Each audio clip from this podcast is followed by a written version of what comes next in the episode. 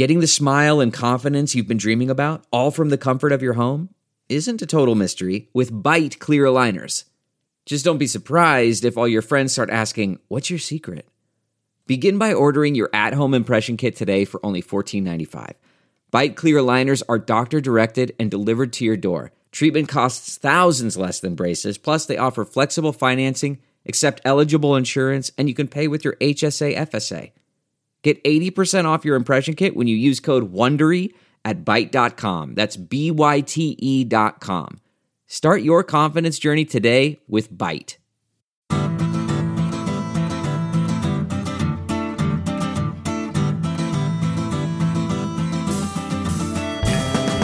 Welcome to the Sinica Podcast, a weekly discussion of current affairs in China, produced in partnership with SupChina. Subscribe to SupChina's daily access newsletter to keep on top of all the latest news from China from hundreds of different news sources. Or check out all the original writing on our website at supchina.com. We've got reported stories, essays, and editorials, great explainers and trackers, regular columns, and of course, a growing library of podcasts. We cover everything from China's fraught foreign relations to its ingenious entrepreneurs, from the ongoing repression of Uyghurs and other Muslim peoples in China's Xinjiang region to the tectonic shifts underway as China rolls out what we call the Red New Deal. It's a feast of business, political, and cultural news about a nation that is reshaping the world. We cover China with neither fear nor favor. I'm Kaiser Kuo, coming to you from Chapel Hill, North Carolina. There's no topic that's been more hotly discussed among students of Chinese affairs in the last couple of weeks than Beijing's response to the Russian invasion of Ukraine that began on February 24th. As you're a listener to this show, it's a good bet you've watched Beijing try to maintain an increasingly uncomfortable, perhaps even untenable position since the full scale invasion started. You may have been among those parsing the wording of every sentence in the February 4th joint statement that came out of the Xi Putin meeting in Beijing before the Olympics began, uh, as well as the language of Foreign Minister Wang Yi's speech to the Munich Security Conference, and really that of every presser or readout that the Foreign Ministry has offered. If you're like me, maybe you, you noted China's abstention in a relevant UN Security Council vote, but also its support for Russia in a UN Human Rights Council vote just a few days later. Perhaps you're watching Beijing's notorious censors to see whose voices they've sought to silence uh, and those that it sought to elevate. And maybe you've looked for discrepancies between statements coming out of different party organs and for suspicious lacunae, too, those dogs that should have barked but perhaps significantly did not. What's clear, I think, to all of us is that the stakes are very high, and how Beijing reacts in the coming days and weeks will matter a great deal to the shape of the world for, I think, many years and decades to come. We are in an unmistakably pivotal moment. Uh, this is all happening, as I hardly need remind any of our listeners, in a politically consequential year for Xi Jinping. He has, of course, embarked on a very ambitious domestic agenda. He expects to be given another term as General Secretary of the Chinese Communist Party come fall. Uh, China's relationship with the aggressor, Russia, uh, with Ukraine, of course, and also with the United States and with the EU, will all be profoundly shaped by the decisions undertaken by Xi and his inner circle in the very near future. Things are changing not just daily, but hourly. So I can assure listeners that I will be doing multiple shows in the coming weeks about this topic and specific facets of it. But first, I wanted to bring someone on who always has great big picture sensibilities that are informed by many years in government, uh, someone whose writings and whose perspectives I usually find to be right on the money. And uh, during the first weeks of the Russian war on Ukraine, he's been a great source of insight on how we might be thinking about China's position and what we might be missing. Evan Feigenbaum is Vice President for Studies at the Carnegie Endowment for International Peace, where he oversees research in Washington, Beijing, and New Delhi on a dynamic region encompassing both East Asia and South Asia. He served as Deputy Assistant Secretary of State for South and Central Asian Affairs under Condoleezza Rice during the second Bush 43 administration and as Vice Chairman of the Paulson Institute before joining Carnegie. Evan, welcome back to Sinica, man. Thanks for having me. It feels like dark days compared to when we last did this podcast. God, that's not saying good things. it was pretty dark back then too. Well, anyway, yeah, you, you are absolutely right. Um, so speaking of that, on the 24th, the very day of the invasion, you wrote a piece that, I mean, I'm not sure if it was expanded from a Twitter thread that you'd put out earlier, or maybe it was the other way around, but I, I thought it laid out really nicely, at least at the war's outset. And, you know, I'll, I'll, I'll want to know if your views have changed at all. But uh, you wrote at the time something which I think is essentially true uh, about China's objectives and, and the contradictions among them. Can you lay out your ideas? Sure. Well, I think at the outset of the crisis, China was in an unusually uncomfortable position because China is, after all, not a one dimensional power. It has multifaceted interests, not just in its region, but around the world now. And it has both diplomatic and security interests, but also economic and commercial interests. And so, from my vantage point, at the outset of the crisis, China had the unenviable task of trying to reconcile three interests in particular that are fundamentally irreconcilable. Mm-hmm. The first is a strategic partnership with Russia. And let's face it, it's an unsentimental partnership. There's no love in it. It's not an alliance. It's what I would call an entente, mm-hmm. a strategic and tactical accommodation directed in part at third parties and powers. So the first interest was this strategic partnership with Russia. The second, obviously, involved China's longstanding foreign policy principles of sovereignty, non interference in internal affairs, territorial integrity. And then third, the desire not to be collateral damage in American and European sanctions.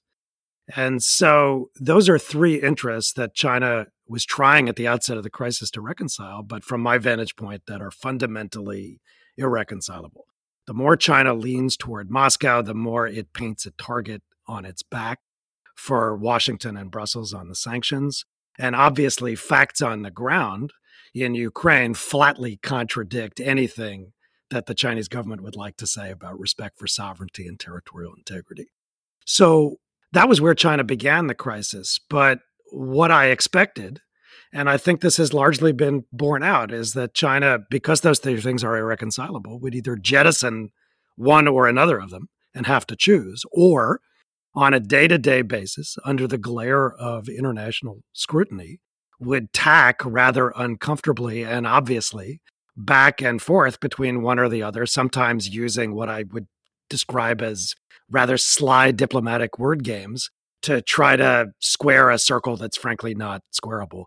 And, you know, we're a week plus into this, and my take on it is that they have essentially decided to jettison the principles, uh, to lean hard toward Moscow, and to try to straddle on the sanctions. And we can come back to the sanctions. But I think from my vantage point, the lean toward Russian positions is not just notable and it's significant. And you can't just look at that as a snapshot in time. You can really see that in much starker relief if you look at it in historical perspective. What do you see as the primary evidence for this lean toward Russia in the time since February 24th? What would you would you present as exhibits A, B, and C? Yeah, I think first of all, my take on this is informed in part by personal experience with it. I was in the government in 2008 when Russia invaded Georgia and detached Abkhazia and South Ossetia.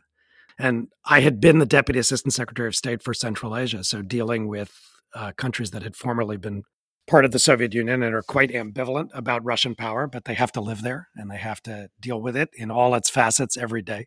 I was in a different job then. I was actually uh, working on South Asia, but I still talk to everybody in the region foreign ministers, senior people in governments. And what was interesting about the Georgia invasion was that the Russians worked very hard to try to enlist support from China in the first instance, but also from some of these other Russian strategic partners for their positions and for their actions. And there was a Shanghai Cooperation Organization summit in Dushanbe, Tajikistan in 2008. And then Russian President Dmitry Medvedev went down to Dushanbe and tried to essentially enlist the group's support, and he got nowhere.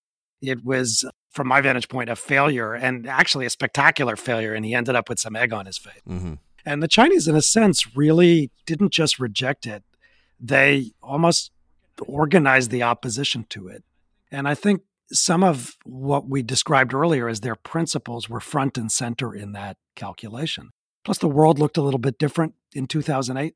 The US China relationship was different in 2008. China had a different leadership. In 2008, China's global positioning was different. In 2008, you fast forward to 2014, and Crimea, the lean toward Russia becomes a little more pronounced, but there's still some hedging that goes on. And so, if you contrast 2008 through 2014 to statements and actions today, rather than just snapshotting this as a moment in time, I think the shift in Chinese position is much more pronounced against that backdrop. And then, quite apart from the temporal element, you just have the cartwheels that Chinese spokespeople are turning, particularly in the foreign ministry, but more generally to try to, as I said, reconcile things that are not reconcilable and to square unsquareable circles. Foreign Minister Wang Yi put out a five point position that is officially China's position on the Ukraine crisis, the first point of which is about sovereignty, territorial integrity, and so on. And Ukraine is included in that formulation. But since that five point statement, Chinese spokespeople have calibrated and modulated their emphasis depending on who is the speaker, who is being spoken to, and what the context is. But there's one thing that has never been really modulated or calibrated and recalibrated, and that is the lean toward what China, adopting Moscow's preferred language, refers to as Russia's quote unquote legitimate security interests. And so the fact that that doesn't vanish suggests to me that, frankly, Beijing has decided to carry a lot of freight for Russia. And if you rewind the clock to 2008, that really would have been unthinkable at that point in time. So I think it's strategically significant. It's a deliberate choice. And I think we need to reckon with the consequences of it. There's an old Marx Brothers movie where Chico Marx says something like, uh, Who are you going to believe, me or your own eyes? And I think we can see with our own eyes that the Chinese, while uncomfortable, are making choices. And these choices will have some strategic resonance. And so we should talk about the implications of it. I still see more uh, discomfort than, than sort of finality uh, right now. And, you know, well, you can you can say that, yeah, from 2008 to, to 2014 and from 2014 to the present, there's been, you know, movement. It's also significant that since 2014, China has not recognized uh, the the claim on Crimea. They've simply not recognized that. Doesn't that factor in? Yeah, but because that's a low bar to set. I mean, Kazakhstan and other former Soviet countries haven't recognized it either. So, I mean, nobody's recognized that. So that's not. There's no price to be paid with Moscow for that non-recognition. And I think uh, you know your point about nothing is final i never said this was final i mean i work in international relations nothing is final and nothing is permanent but um I think you have to pull the thread on trend lines and trajectories. And I think the trajectory is pretty clear in Chinese foreign policy. And it's certainly not what it was if you rewind the clock a decade and a half. I guess possibly where we disagree is the extent to which the facts on the ground since February 24th have changed and may have changed Chinese calculations. I mean, the prioritization of objectives may have shifted a little bit, you know, as Russia is increasingly diplomatically isolated the force of punitive sanctions. I mean, it's, it's so conspicuously increased. I mean, this was just like over the weekend of 26th and 27th of February. It feels like the whole narrative shifted. European resolve seemed to just stiffen, you know, as Ukrainian resistance stiffened. And uh, the sanctions obviously have a whole lot more teeth. The U.S. and its allies have really closed ranks international opprobrium against Russia has grown. Uh, the war looks like it's going to drag on much longer than certainly Xi or Putin expected. It's going to become way more brutal. I, I feel like uh, I'm seeing, you know, maybe if the war had gone as Putin had expected, that it would a swift you know, end a couple of days. You know, didn't expect that that would be the case, but I can't help but think that this has dissuaded them from. I mean, this has kept them on the fence for sure well, I would not describe the Chinese position as on the fence. Right, so I guess right, right. We, we, disagree. I think if you wanted to push back at me, you'd you'd make the argument in several ways. The first is you you could argue that China's votes in the United Nations, abstention in a Security Council vote, and abstention in a General Assembly vote suggest that they're hedging. But frankly, there was no real price to be paid with Moscow for China for those abstentions. There might have been a price to be paid uh, if they had voted for them. So I am not sure that the Russians ever expected a Chinese vote that would be aligned with the Russian vote. There's no particular price to be paid with the abstention. And by the way, changes were made to those resolutions in order to accommodate the Chinese. For one thing, their resolution was not adopted under Chapter 7. Explain that, break that out. What, what, is, what does that mean? Uh, chapter Chapter Seven resolutions in the UN Security Council implicate threats to peace and security. They're often used in ways that suggest the possibility of sanctions. They often lead to multilateral sanctions. And sometimes they can be interpreted as the UN Security Council authorizing a countervailing use of force. Now, um, if you rewind the clock to the period after September 11, 2001, both China and Russia actually were aligned with the American position. There was a lot of international opprobrium about what had happened. And I think I don't remember with was resolution 1368 or 1373, but one of those actually, I believe, was a Chapter 7 resolution. Mm-hmm. Anyway, the point was the Chinese were never going to support a Chapter 7 resolution in the Council. But I don't read any great strategic meaning or realignment away from the general trajectory of a lean toward Russia from from that abstention. Sure. Evan, let me, let me let me ask you what, what what do you mean when you say pay a price with Russia? I mean, is there a meaningful price? What, what, what would be the worst if, if Beijing were to incur Russian wrath? I mean, what's the penalty to pay? There is no penalty. That's just precisely. No, no, no. I mean, so if that, you know, if they did cross a line, this the UN abstention certainly isn't that. But what do you what do you mean when you say pay a price? I don't mean anything. There's no price for China to be no, paid no. with Moscow. What what I mean is if China did, you know, move beyond a, a, a notional line that Moscow ah, had, you know, what what what do you mean when you say China, you know, could pay a price? What's the worst that Russia could do? There's nothing Russia can really do. So the point I'm trying to make to you, Kaiser, is given the fact that there was no particular price to be paid with Moscow, there was no reason why the Chinese couldn't have voted for a resolution. But neither you nor I nor anybody else believes that they ever would have, nor would it have been their interest to do so. So, what that tells me is that one can read too much into United Nations votes and impute to them some larger strategic meaning that I think is missing. Okay. What I what I was going to say to you though I don't. I'm, we're getting very technical around UN votes. Sorry. so I'm actually not talking specifically about UN votes here. like so, I, am what I'm asking is you you made reference to the fact that Beijing would pay no price with Moscow.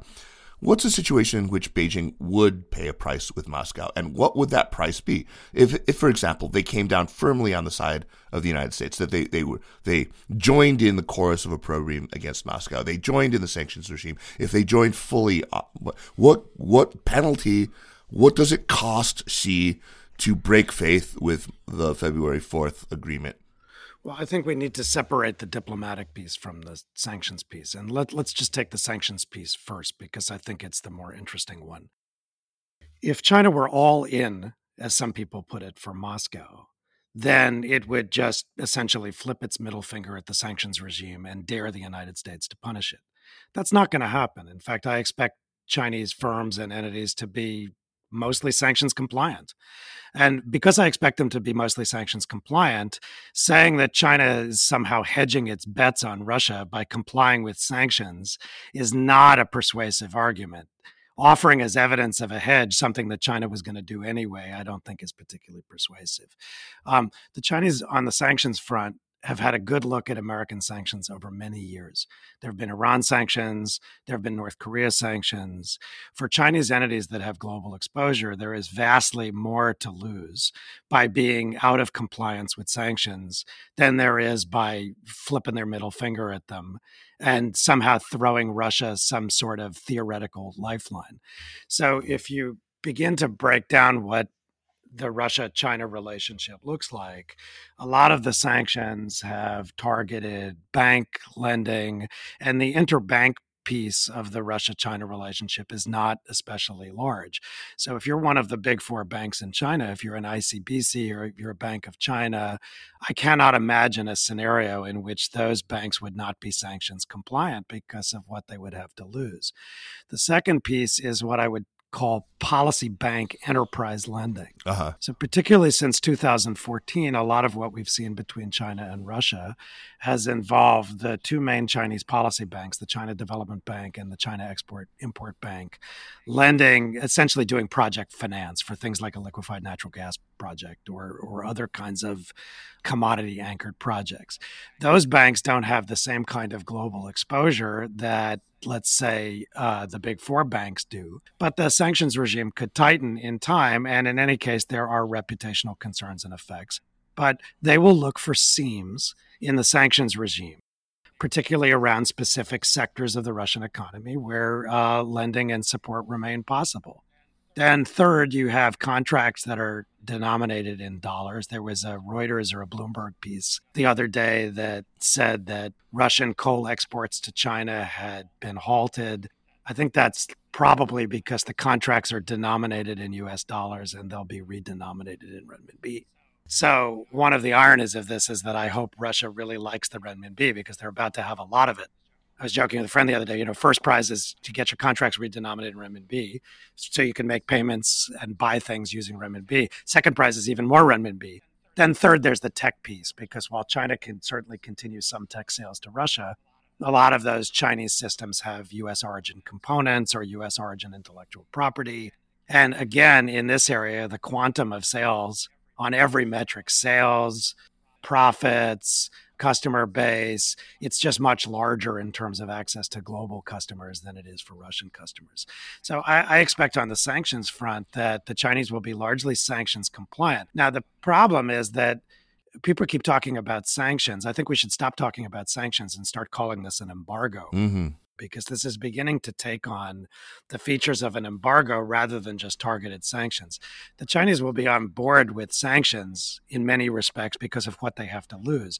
They clearly, for diplomatic, strategic, and other and philosophical reasons, will not be on board, on board with an embargo. And so they will look for ways to continue an economic relationship with Russia outside the ambit of the sanctions regime or by using creative workarounds.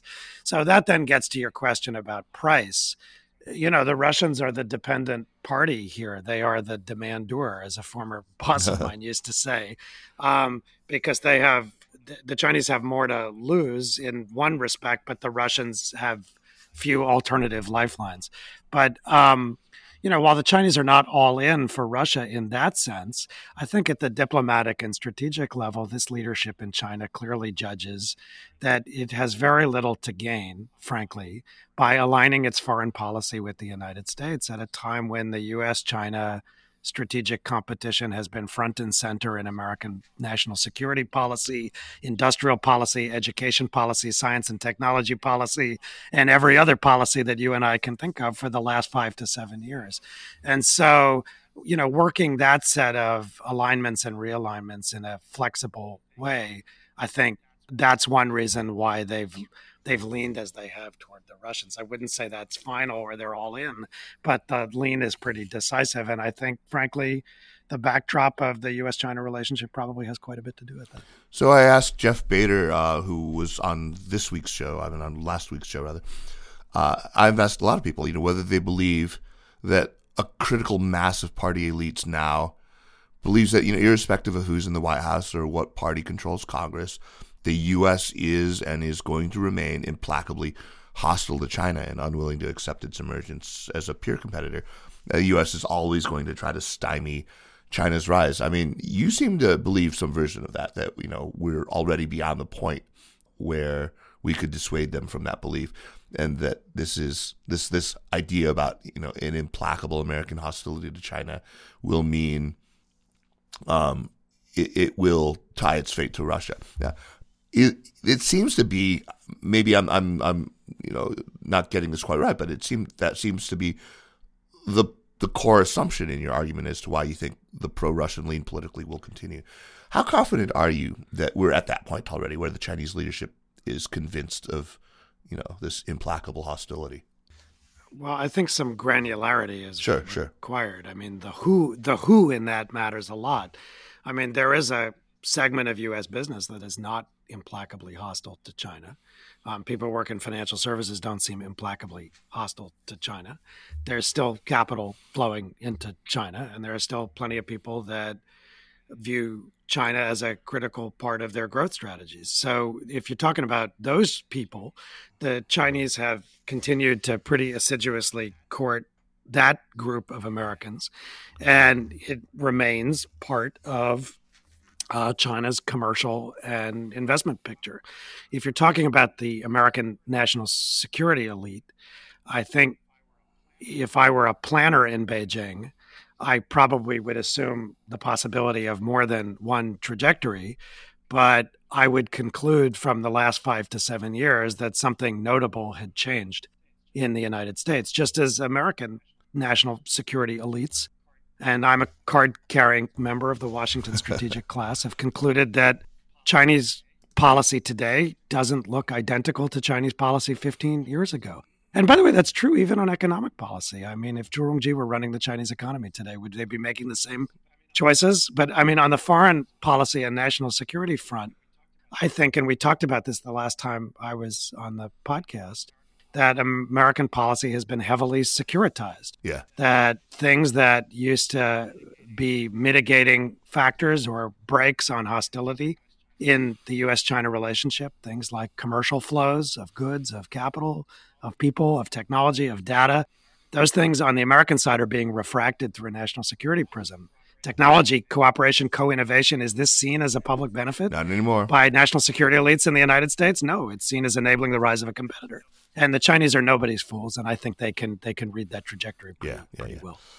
So there are claims out of the intelligence community that in the February 4th meeting, Xi was informed of, of the intention to actually invade, that he, you know, secured an agreement to wait until after the Olympics.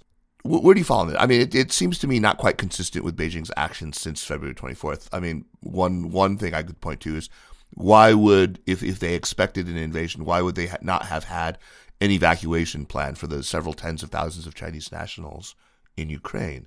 Um, what what what's your sense of what Xi knew and when, and whether that's important at all? Well, first of all, that is absolutely the position that the United States government appears to be putting around in public. If you read some of these leaks that they've made to the media. Yeah, that's clear. But I'm, I'm asking about you, though. I'm asking about you. Okay. Well, from my vantage point, I mean, it is possible for more than one thing to be true at a time. So I have no access to intelligence. I have no idea if any of that is true. But what I can tell you is that in the real world, it is certainly possible that the Chinese knew there was going to be uh, some sort of action in Ukraine, but didn't believe that it would have the scope, intensity, or brutality that it has today. You know, China invaded Vietnam in 1979. And when China invaded Vietnam in 1979, they did not go to Hanoi. Uh, they called it teaching a lesson. And when the lesson, as they put it, had been taught, they withdrew from Vietnam. So it's entirely possible that the Chinese could have known, in theory, uh, but never believed that it would have this scope and intensity, did not believe that Ukrainian cities would be leveled to the ground, did not believe there would be a medieval siege of Kiev, or even if they did think that the target was all of Ukraine, that this thing was going to be over in 48 to 72 hours, because there's some anecdotal evidence that people in Moscow believe that too. Yeah. So, given that more than one thing can be true at a time, I have no idea if that US government story that's being put around is true because I don't have access to the intelligence. But it's possible that even if the Chinese were aware, that uh, the Chinese thought this was going to go down rather differently than it has. So I'm going to give you my own hypothesis of what, what I imagine may have happened from Beijing's perspective, and I'm not wedded to this. I, I understand that it, it's not based on anything. So you know, poke all the holes in it. Uh, in fact, I, I I hope you do. I mean, it goes something like this. I I think Xi obviously did want to see NATO take seriously and regard as legitimate Russia's longstanding position that Ukraine joining NATO would constitute an unacceptable security threat to Russia. That's that's not in question. Um, I mean, it obviously sees a lot of parallels itself. It shares the whole Russian sort of uh, paranoid belief about color revolutions and uh, you know that they're all aimed at eventual regime change in, in authoritarian countries and especially in Russia and in China. But I think Xi already believed that Putin's hand was really, really stronger. That the U.S., you know, had already made clear that it wasn't going to intervene militarily. I think that Xi thought that all that the EU or Biden or NATO could really do is just wave these ultimately impotent sanctions threats at, at, at Putin, that Putin would shrug them off.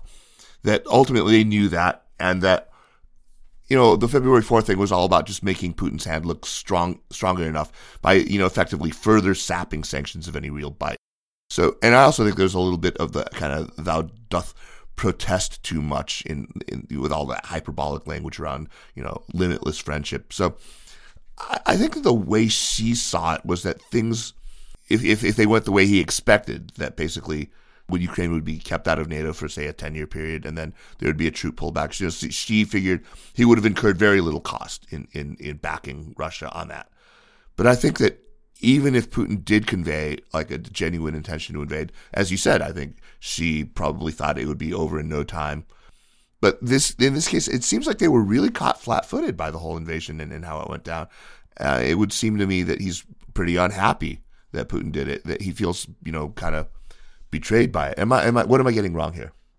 First of all, is it possible that Mr. Putin lied to Mr. Xi? Yeah, yeah. It is certainly possible. He's lied to, to President Macron not once, not twice, but multiple times. He lies in his public briefings on a daily basis. He concocts rationales for war that, to my mind, are somewhere between cloud cuckoo land and fantasy land.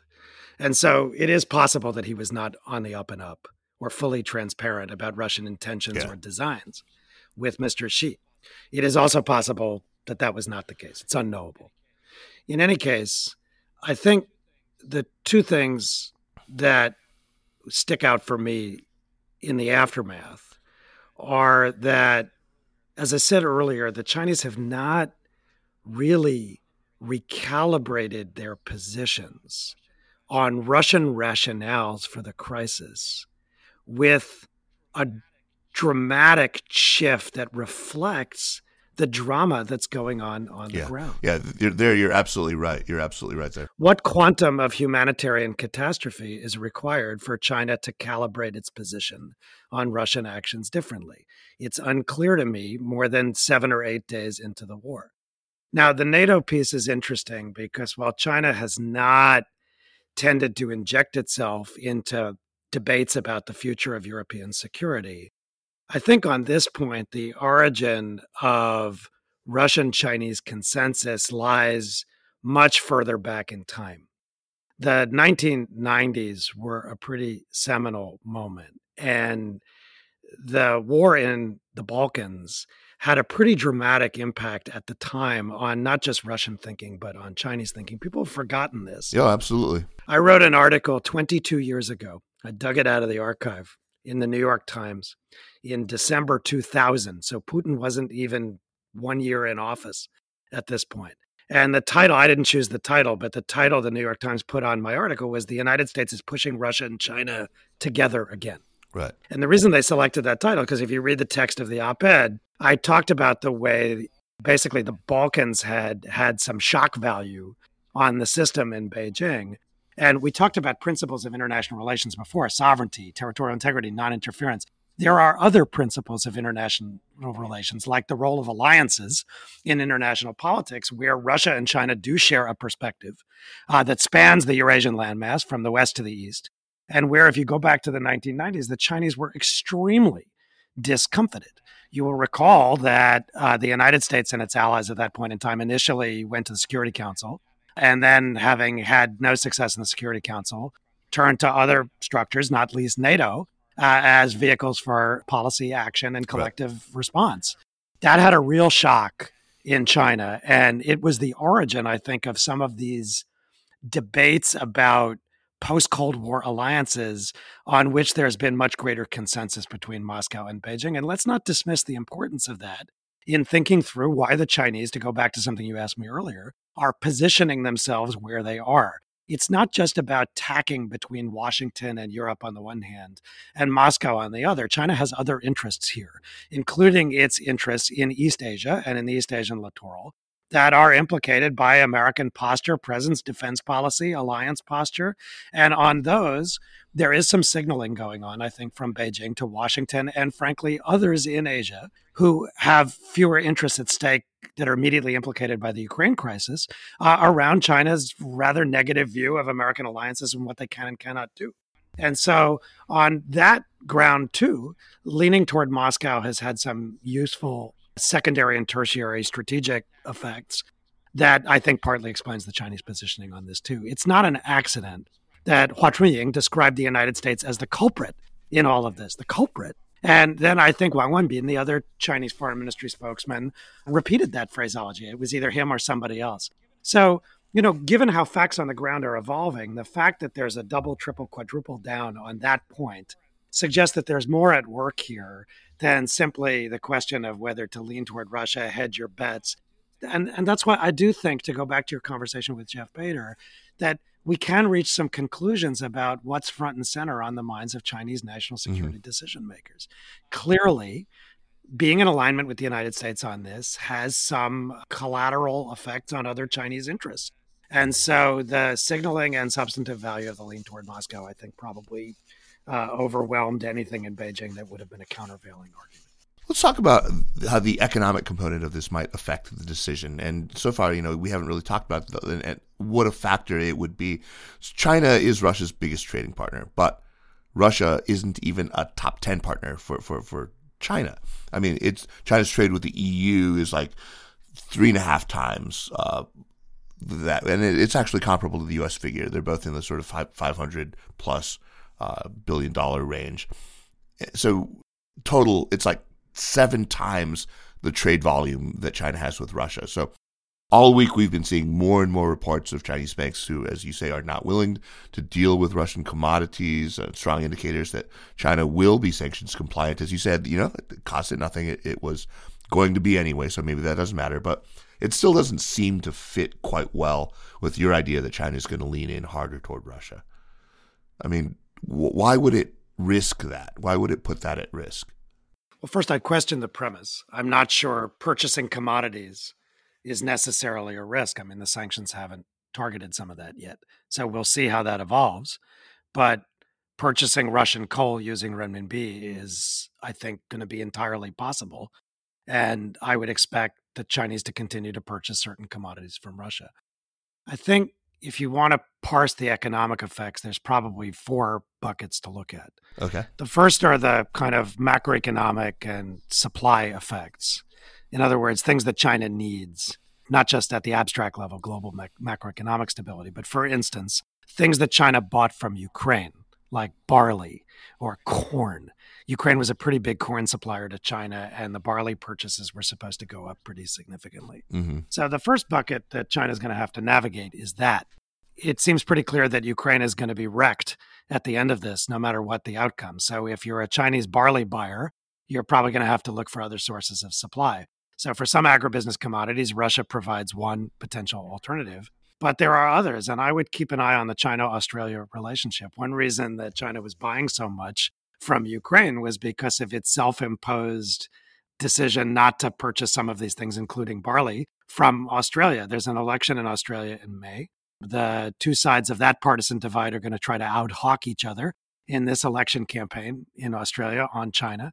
But if there's a change of government, there's a Labor government, that government will reflect a hawkish consensus, I expect, in Australia, but there will be opportunities, should the Chinese choose them, to try to have a little bit of a modest reset in its relationship with Australia. Mm-hmm. And I could see lifting some of those self imposed restrictions on commodity purchase being part of that.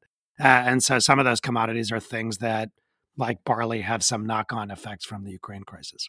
The the second bucket then of course implicates what to continue to purchase from Russia. Right. And there as I said, we don't have to dwell on this. I expect the Chinese to look for seams in the sanctions regimes and for ways to continue to maintain an economic relationship with Russia.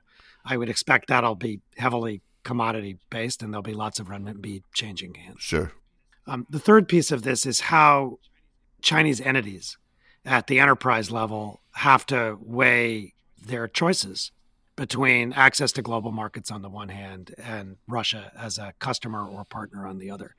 And I think, as you were implying, by almost every metric revenue, sales, profitability. That's a no brainer yeah. for most Chinese enterprises. And so, that being the case, I would expect at the enterprise level that they'll prioritize global market access over Russia. And so, these choices about Russia involving supposed lifelines that China might throw, those would have to be strategic decisions by the government because at the enterprise level, there's no particular incentive to do things with Russia that paint a target on China's back. The fourth bucket, which I think in some ways is interesting, involves the sanctions toolkit. This is a whole sanctions toolkit that for China, which is a country that's pretty experienced with looking at US sanctions, they've not really had a good look at before. I know people in the United States who are in the sanctions business who are just stunned by what they've seen unroll over the last week. Yeah. The scope of them, the speed of them, mm-hmm. the nature of some of the tools that are being used. So I think if we wanted to do a schematic at, of how the Chinese are going to look at sanctions, one piece of that will be defensive. But the other piece of that will be to study the effectiveness of some of these tools and whether and how China might assimilate and adapt them into China's own toolkit of non kinetic coercive tools. You know, in the last week, I've heard a lot of speculation that connects what's happening in Ukraine and in Russian decision making. Oh, I totally know where you're about to go with this. You're going to be talking about all those people speculating about well, Taiwan. I, yeah, in the last week, I've heard a lot of speculation, some of it from my vantage point pretty wild, that tries to draw a straight line from Russian decision making about Ukraine to Chinese decision making about Taiwan.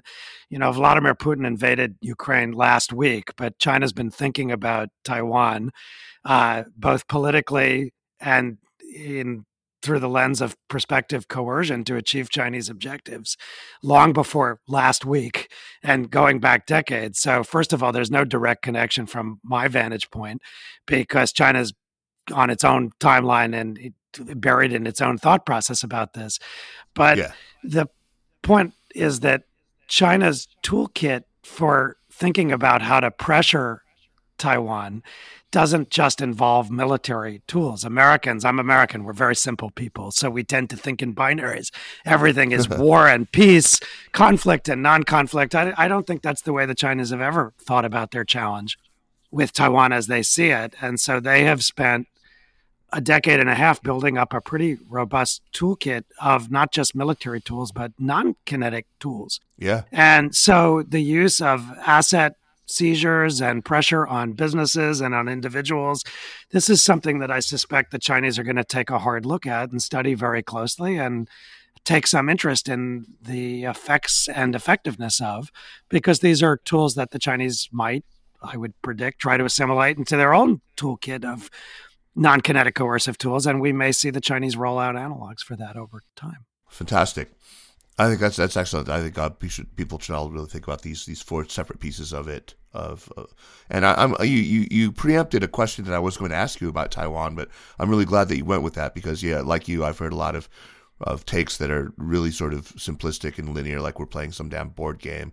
Uh, and I'm glad that you you you gave us a little more sophisticated take on that. It, well, so, it's similar to you know. The, a lot of these geopolitical takes sound like people played too many games of Risk or Stratego as kids. So the direct line that people draw from Russian decision making about Ukraine to Chinese decision making about Taiwan is one example. But another is the way people posit these bizarre strategic triangles that the United States was somehow going to peel Russia off from China. The US was going to do uh, a so called reverse Kissinger and it's just preposterous in part because it's a historical. And I've been listening to people talk about this for years before uh, Russia invaded Ukraine and the whole relationship between Russia and the West changed. You know, if you think about when Kissinger went to Beijing in 1971 with the secret visit, which set up the February 1972 Nixon visit, in 1969, just two years before that, Russia and China nearly went to war on their border. They were implacably hostile to each other. Uh, they were even ideologically hostile to each other after the Sino Soviet split. That's right. So, you know, you fast forward today, Russia and China are not implacably hostile. They didn't nearly just fight a war. They're not enemies. And if anything, there's greater ideological solidarity. I don't want to overdetermine that because this is not, in fact, an axis of authoritarians, but they do have some ideological things that they share in common in terms of views of the world, views of the United States, ambivalence about American foreign policy, hostility to American alliances given that, the idea of a reverse Kissinger is completely ahistorical, just totally bizarre and preposterous. And so now that that's just been shown for what it is by Russian action in Ukraine, I think it's important that one lesson people take away from that is wariness about treating international relations like a game of risk. Uh, decision making isn't straight line, and capitals have to weigh interests and countervailing forces and interests all the time. And so you know, as as silly as it is to draw a deliberate straight line from Ukraine to Taiwan, it, it's equally silly to dismiss it outright because I think the Chinese have been thinking hard about Taiwan for decades, and and um, that's how they'll continue to think about it. Is in their own way. It's an issue that's really sui generis for them. But you know, this strategic triangle idea. I mean, by that logic, uh, which you know is, is itself questionable it would make sense for the United States at this point to at least try to prevent Russia and China from getting too cozy. I mean, it would be not only in U.S. interest, but also potentially in Chinese interest to do to do that. To not, I'm I'm not talking about even a rapprochement of any kind, but at least a lowering of temperature. I, I, it strikes me that Biden only mentioned China a couple of times in his State of the Union. It seems not strategically foolish to try to prevent us from from pushing China too far into into the Russian camp at this point. Do you think that that, that would be a, a strategically sound and more importantly, feasible option for us right now? Is there a way we could, through the right combination of carrots and sticks, pull China off the fence in our direction? I think it's not particularly in the American interest to have a relentlessly confrontational relationship with China in every domain. Mm-hmm. diplomatic, mm-hmm. military, economic, financial, cultural, and so on. But the problem is that US China relations have deteriorated pretty significantly over the last five to seven years. Both Washington and Beijing, as I've said to you today, and as I said to you the last time we did this, have securitized their view of commercial interchange and of other aspects of the relationship. So on paper, it makes sense for the United States to find ways to mitigate the worst effects of this crisis on US China relations. But we live in the real world, not on paper. And as I said, my read on the situation is that the Chinese have not gone all in for Moscow because of what I said about sanctions compliance, but have definitely leaned to one side in the context of this crisis, to quote Chairman Mao Zedong. And what's more, that's happened in part because of shared Russian and Chinese ambivalence about American foreign policy. Right. When I've heard people argue for trying to split the two, the argument is usually premised on the idea that Russia and China have some deep ambivalence about one another. And indeed they do. In, yeah. Culturally, historically, even strategically. But my view for a while, having watched them, for example, in Central Asia, where they're supposed to be competitive, but frankly, in the real world are not, is that their ambivalence about American foreign policy, individually and jointly, trumps whatever ambivalence they may have about one another. And so we can't unwish the realities of where US China relations are today. And I don't think there's some easy pivot where the United States flies off to Beijing, offers China a bunch of carrots, threatens sticks, and China says, hey, presto, okay, we'll align Chinese foreign policy with the United States, either in this in the context of this crisis or more generally. Now, is the game worth the candle given what the Russians are doing in Ukraine to try to persuade, cajole, pressure, maybe even coerce China to introduce greater calibration to their positions and maybe even try to use some so called influence on Russia? I say so called because I'm not sure if Vladimir Putin would listen to anybody at this point. Right. These views he has about Ukraine seem deeply baked, but uh, there's no downside. There's a potential upside. So I see nothing particularly wrong with US China engagement around this, but I think the chances of success are really low and we need to be realistic about that. Do you think that Beijing has an accurate sense of its ability to affect outcomes here, the role that it has to play in this crisis? Well, I don't really accept the idea that China is trying to play a role in this crisis. There's been a lot of loose talk mm. the last several days about mediation and so on. That would be a role for China that they have rarely taken on historically. I mean, the Cambodia situation, they were more forward leaning than I think they are, but it implicated their interests much more directly. And they had deep ties to some of the players there. Somebody asked me the other day, how would the Chinese like this to end? And my response was that I think the Chinese would just like this to end. And if they could, they would rewind the clock back to the status quo ante, but they can't. Yeah. And so they're going to have to make the best for Chinese interest out of a lousy situation, no matter what the outcome is. And they will. And it will be ugly and it won't be straightforward.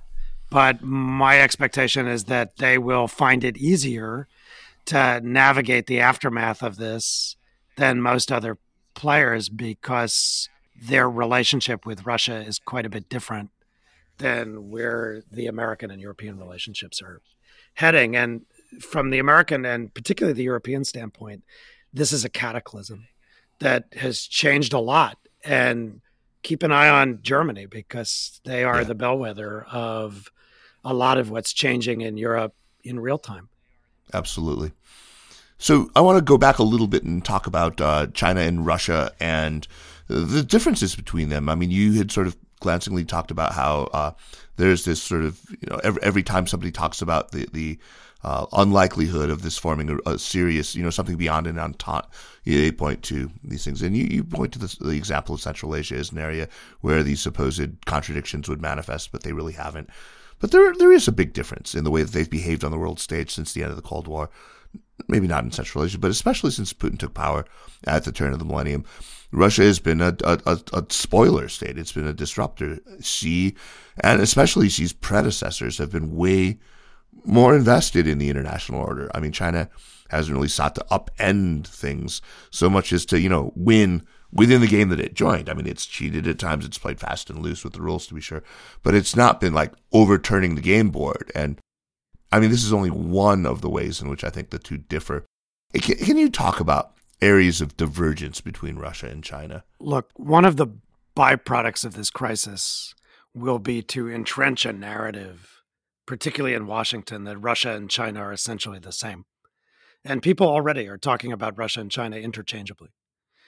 And a lot of that is framed ideologically. It's an axis right. of authoritarians, people say. It's a world of democracies versus dictatorships. But at the granular level, I mean, there's nothing really similar about the Chinese system and the Russian system. They are authoritarians, they are dictatorships, but they are not dictatorships of the same kind, and they are not authoritarian systems of the same kind. There is nothing about Russia's kleptocracy and highly kleptocratic form of government that bears an innate resemblance to the Chinese system, which involves 86 plus million members of the Chinese Communist Party, that Xi Jinping would like to be a highly disciplined, self regulating cadre within a one party state of a very bureaucratized Chinese system. There's nothing about those two political systems that looks one and the same to me. Right. So that argument is being made mostly for ideological effect and in ways that say more about the narrative in the United States than about the domestic politics of either Russia or China. So I think when people make that argument, if you wanted to take it more seriously, it's really about whether regime type predicts something about foreign policy, not about similarity at the domestic level. Right. And I do think there's something to that. I mean, this whole conversation has been about alignments and associations between Russian foreign policy and Chinese foreign policy. And part of why I don't discount that is because in the places and on the issues where people have postulated there would be a Russia China crack up, or where their interests were supposedly not aligned, we don't see that much fractiousness.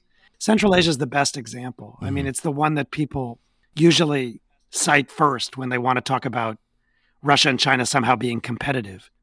But that competition really hasn't materialized. And the reason for that, as we just saw in Kazakhstan, frankly, a couple of months ago, is that there's nothing China's doing in the region that is really inimical to Russian interests. Um, Russia can't offer investment or project finance lending on the scale that China can. And that stuff is stabilizing for Central Asian economies from Russia's standpoint. And there's really nothing Russia is doing that is inconsistent with Chinese interests. I mean, what are Chinese interests in Central Asia? At the end of the day, there, there are four. They want functioning governments, they want a secure border, they want to beat up Uyghurs, to be blunt about it, and have them rendered to Chinese custody upon request. And they want physical protection for Chinese people and Chinese assets in the region. So a Russian intervention that shores up a government or from China's perspective fosters greater political stability, that is in no way inimical to Chinese interests. Just as Chinese investment in the region is not inimical to Russian interests. That's right. And so unless you take a multi-generational view where China becomes the broker of domestic political arrangements in Central Asian capitals, there's nothing that suggests a crack up or a divergence of interest. And China has not played that role. And in fact, Russia's role in the domestic politics of Central Asian countries has been entrenched in recent years. When people need blessing, they run off to Moscow. And it will be, be even more entrenched after what's just happened in Ukraine, where Central Asian governments are going to run pretty scared under the circumstances. Yeah, that's right. So, where their interests diverge is frankly over how disruptive they are in relative terms, as your question implied to the international system. And you know my view on this. I think China is a revisionist power, but it is a highly strategic and selective revisionist. And my view of China's international strategy, particularly toward international institutions, even under Xi Jinping, has been that we really should use a markets metaphor. It's more like what I call portfolio diversification than it is wholesale revisionism that's designed to turn the table upside down. Mm-hmm. Yes, they've set up an Asian infrastructure investment bank that's supposed to be a putative competitor to the Asian Development Bank, but they're also the number three shareholder in the Asian Development Bank. And they've contributed to multiple rounds of IDA replenishment. They want greater cha- greater shares and you know a bigger chair at some of these institutions. So it's a hedge and it's a diversification strategy. The Russian approach to international relations, and I'm not a Russia expert, but I've seen them up close and personal, particularly in some of their neighboring countries. I would describe as much more of a wholesale revisionist. And frankly, invading your neighbor while declaring at the presidential level that they have no right to be a sovereign country is a kind of revisionism that we really have not seen from Beijing yet. That's very different than making irredentist claims on territory. It doesn't get more disruptive than that, yeah. So we talked a little bit about this this um, democracy versus authoritarianism framing uh, that that is is entrenched right now in Washington, and I think is is spreading. China doesn't like it. Uh, China wants to avoid that framing. They they, they that's what's coded into this sort of Cold War mentality thinking. They they would like to see it become less ideological, but don't they realize to some extent that in any visible lean toward Russia, they only reinforce that narrative that they object to. I, I listened to Ezra Klein interviewing Fareed Zakaria this morning. I'll, I'll, talk, I'll talk more about that really fantastic interview in recommendations. But one thing that they brought up was this this essay. You might remember it. It was by Thomas Wright. Uh, it was in Brookings from 2018, September 2018, and it was about the inevitable return of great power competition. And his argument was basically because you know liberal democracy, he says, is inherently expansionist and authoritarian. You know, he, he basically says that you know they're not wrong Russia and China are not wrong to regard it as an existential threat. I mean, liberal democratic ideology, right, argues is is universalist, it's absolutist, it's a it's a proselytizing religion. We're destined to support pro democratic forces, especially you know, at precisely the moments when they become most threatening to, to the autocrats. And, and of course, we also have this immense discourse power, you know, through our media. You've tended not to frame things in terms of, of, of great conflicts of ideology. You, know, you see China and Russia converging for geopolitical reasons. So, can you explain the dynamic that you see as being in play here and why it, it sh- we should avoid thinking about it ideologically? Well, I'm a bit of a dinosaur. I'm just an old fashioned balance of power kind of guy. and I always have been. And, you know, the irony is I take a pretty competitive view of the US relationship with China.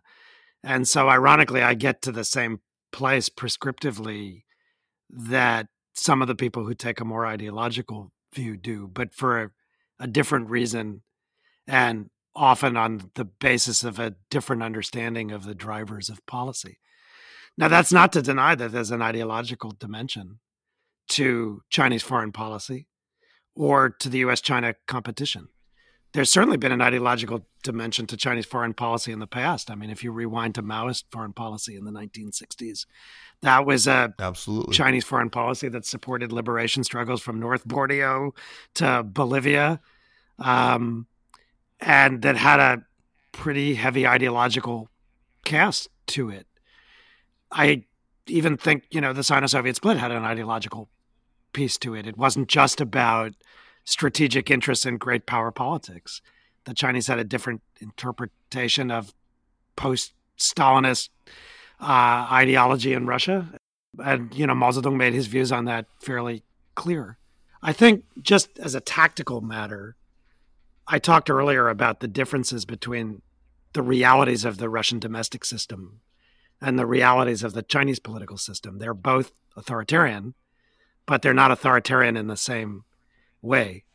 And so, just from a tactical standpoint, the more the United States talks about them as one and the same, the harder it is to find any seams such as there might be where American interests would be well served by finding some tactical or, frankly, strategic alignment with China or in the pre Ukraine environment with other powers around the world that might also be authoritarian. There are more than two authoritarian powers in the world. And some of them are our partners. I mean, I talked about Central Asia before. I mean, I wouldn't describe any of those. I mean, with the exception of Kyrgyzstan, I'm not sure I'd describe any of those countries as meeting the American threshold of what counts as a democracy. And even Kyrgyzstan has been a pretty raucous one and had a takeover of its government a couple of years ago. And yet, the United States has worked with Kazakhstan, for example, productively in all sorts of ways that belie some of the differences around the realities of the Kazakhstani political system. Same is true with other countries around the world. Yeah. But we do not have the luxury of a value free foreign policy. And this moment in particular commands our attention because it is a moment, if you look at what's happening, for moral clarity in a way that I don't think we've been challenged for some time. I fully agree. So, to you know, answer your very direct question very directly, do I think that the fact that both Russia and China are authoritarian necessarily means that on every issue of international politics or on every issue where their interests are implicated that they will have an identical position because of reasons that go back to regime type. No. And so I would think a strategically flexible and tactically supple American foreign policy would be designed to preserve maximum flexibility, particularly with Beijing. And so treating them as entirely interchangeable in every aspect doesn't necessarily serve American interests. Now, well you, you asked the question Are the Chinese aware that throwing their lot in with Russia in some of the ways that they have entrenches that narrative in Washington? As I said earlier, they're nobody's fools, so they must know that. And in fact, they can see that that is indeed what has been happening in recent days. So they've obviously decided that's either baked into American policy or that they can ride that out or that it's not something at the end of the day that really needs to drive the way they think about their interests. But they must know that. And in fact, that is what is happening. Evan, fantastic. I just have one last thing. I want to zoom out before I let you go and, and step back, look at this Russian invasion of Ukraine from a, a sort of distant historical perspective. I think a lot of us, I'm certainly one of them, I, I have been thinking how this is the end point maybe of the, the post Cold War era that began with the fall of the Berlin Wall in late 89. I mean, coming as it has before the COVID pandemic is even over, it feels like also maybe the end of the era of globalization as we once understood it and the beginning of something else. But what that something else will be is really hard to pin down. First, in, in terms of first the geopolitical landscape, what are what are some of the uh, scenarios that you, you are looking at right now? Well, it's hard to stay emotionally detached from all this while you watch what's happening on your TV screen with cities being rocketed, children being maimed. But even if you step away from the pictures, it's just hard to be unemotional about it given the assumptions that we had, particularly about the peace of Europe. This is, I heard yeah. one European diplomat in Washington describe this as an utter catastrophe yesterday. Said that the idea of yeah. trying to essentially end a sovereign state in the heart of Europe in the year 2022 creates flashbacks to an earlier era that suggest to Europeans that pathologies that people thought were a thing of the past are not, in fact, a thing of the past. So I think understanding how that reality is going to change the way Americans, the way Europeans, the way everyone thinks about our world um, is something that it's too soon to conclude. But I do think some of the geopolitical effects are already evident. We've spent this whole podcast talking about one of them, which is how deep is the Russia China alignment, not just in this crisis, but on things that are unrelated to this crisis. And how meaningful will that be for thinking about international order? Mm-hmm. China's not opposed to order. It just doesn't particularly care for all elements of the one that the United States has been promoting in the post Cold War period. They've made that very clear. And so, do they try to supplant that order wholesale? Are they a selective revisionist? What does Russia mean to China in that context? What does China mean to Russia in that context? How enduring is this? That's one set of questions that we don't completely have the answers on yet. The second, of course, is where American focus and commitments will be there's been a debate in the United States over the last several years about pivoting to Asia, rebalancing to Asia, focusing on the Indo Pacific. I'm part of the Indo Pacific crowd. But if my crowd, this crowd, thinks that the United States will not have to make big new security commitments, emotional commitments, psychological commitments, policy commitments in Europe, I think this crowd is delusional given what I just said about European reactions to this and the view that this is an absolute catastrophe. So the idea that there's some sort of two region policy and that there aren't trade offs, choices, and in fact, things that are going to link these two regions together, certainly in European thinking, that's delusional to me. So I think those contradictions have probably become a lot sharper for the United States, and the American foreign policy class hasn't quite assimilated that yet.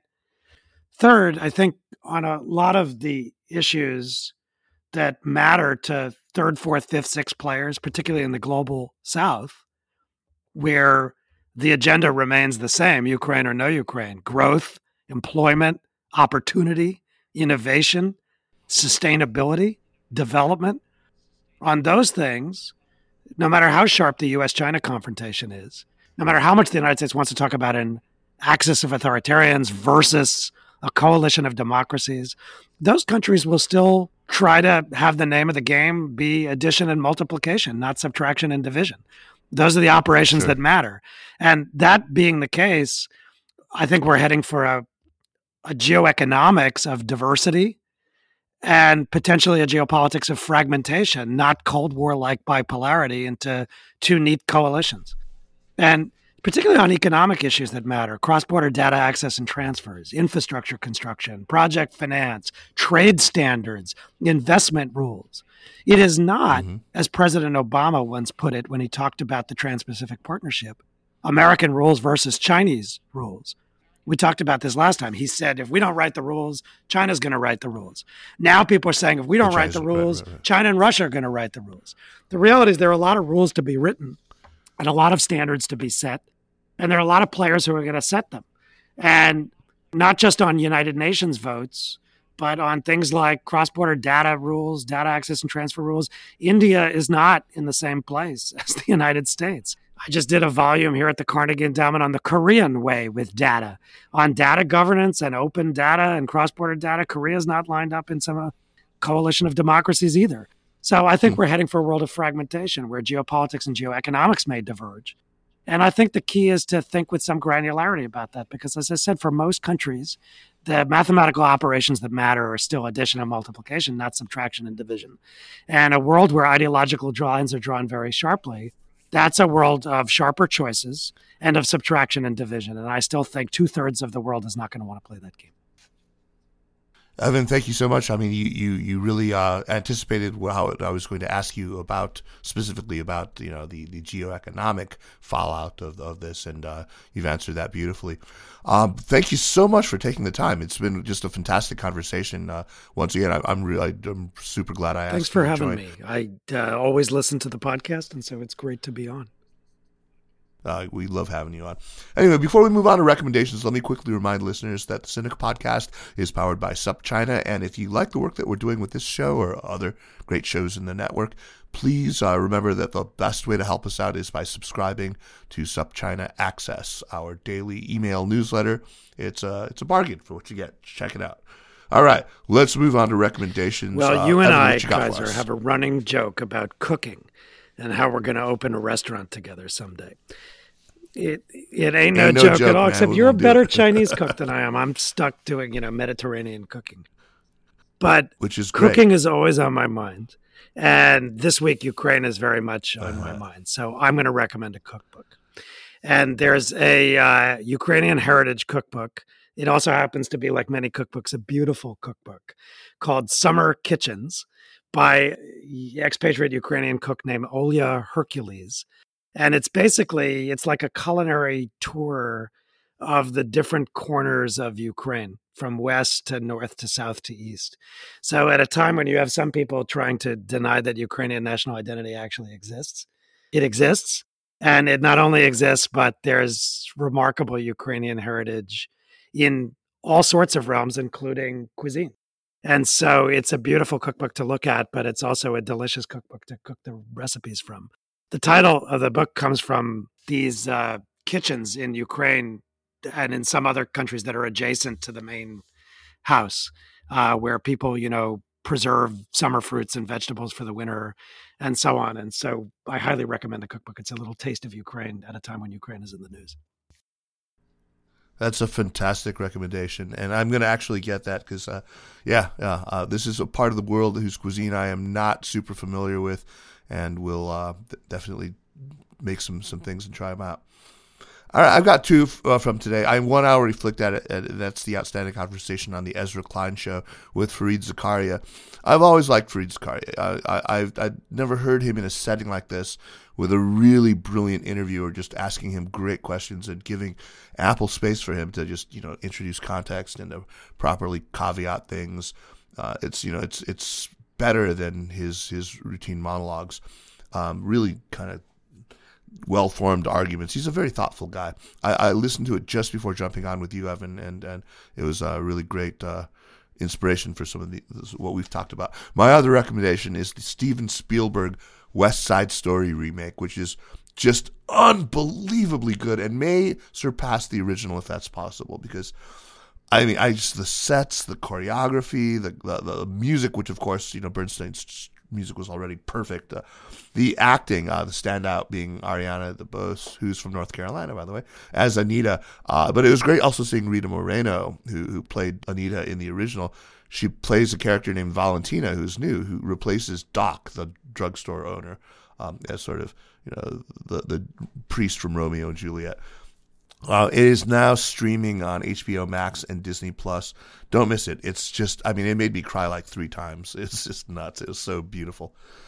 Uh, I, Spielberg is a is a master. It's just such a, a great homage to and without screwing it up in the least. He only improved it. I mean, there are some changes, and, and it's it's kind of interesting to see what he changed. But great, great, great, great adaptation of it. Uh, I'm a sucker for it. I grew. I've seen West Side Story probably 50 times in my life. I watched it so many times as a kid. Anyway, Evan, man, what a pleasure. Uh, I, I can't wait to have you back on the show. I mean, like I said, I'll be doing more on Ukraine, and as things evolve, we'll, we'll we invite you back on for your very, very valuable. Thanks for having me. Take care. The Sinica podcast is powered by SupChina and is a proud part of the Sinica Network. Our show is produced and edited by me, Kaiser Kuo. We would be delighted if you would drop us an email at Sinica at SupChina.com or just give us a rating and a review on Apple Podcasts. This also really helps people discover the show. Meanwhile, follow us on Twitter or on Facebook at, at SupChina News and be sure to check out all the shows in the Sinica Network. Thanks for listening, and we'll see you next week. Take care.